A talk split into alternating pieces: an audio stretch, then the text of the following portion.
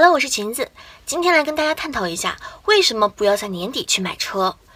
每到年底的时候啊，就是买车人最多的时候。毕竟到年底买了车，还可以在春节期间去开车探望一下亲戚，给自己的脸上增加不少面子。新年与新车，想想都让人激动。但实际上，年底买车啊，并没有你想象中的那么划算。下面就要为大家具体的分析一下，为什么不能在年底买车呢？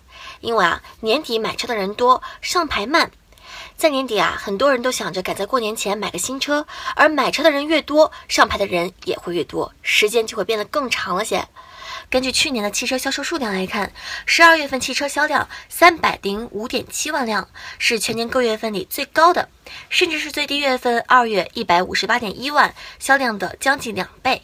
那这么多人一起买车，上牌效率势必没有销量低的月份高。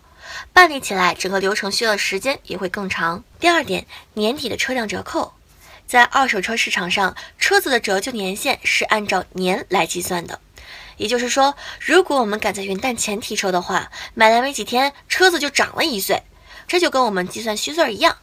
那这类十二月上牌的车子啊，虽然实际年龄和次年一月份的车子差不了几天儿，但在二手车转手的时候，一般会比次一年的车便宜百分之三点五。也就是说，以后转手要卖的时候，要多亏百分之三点五的钱。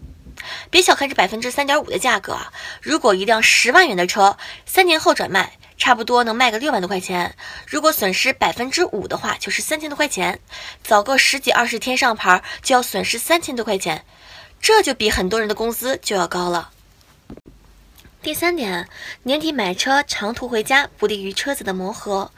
年底买个车赶着回家过元旦过春节，但十二月份买的车啊，如果都是在城市里开，车子可能还没有出磨合期，而年底又是春运的高峰期。而根据浙江省的数据来看，春运高峰期的时候，高速公路的流量是平时的二点三倍，部分路段由于事故流量特别大等原因啊，甚至堵成了高速停车场。这种情况下，车子长距离的走走停停，有时停的时间长了，还要因为开着热空调而不愿意熄火。这样子的情况，回老家一来一回一千多公里，对于还在磨合期内的车子来说，并不是一件好事。第四点，并不便宜。许多店家都称啊，十二月份车子便宜，但其实并不然。年底十二月过年回家想买个车，天寒地冻想买个车，需求量很大。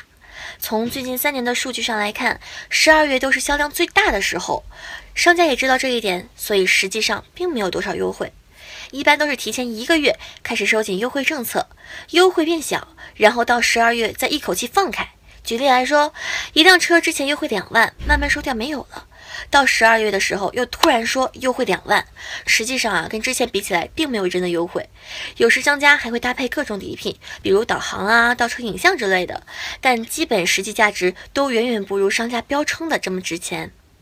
有人啊，对某热销车款的优惠做过跟踪，这一年下来，十二月份的优惠力度并不是最大的，七到八月份的优惠力度反而还不错哦。那买车时还有许多事情是要额外注意的，有哪几件事我们必须要告诉销售的？买车的时候，全款和贷款到底差多少钱？买车时被 4S 店强加买的保险，之后自己退掉换别的吗？如果你有兴趣想了解一下的话，可以关注我的公众号“备胎说车”，直接回复关键词“买车”就可以看到。买车时，你应该告诉销售员哪些事儿？全款买车的人到底亏了多少钱？买车时被 4S 店强加的保险可以退吗？关注公众号“备胎说车”，回复关键词“买车”，备胎说车等你来玩哟。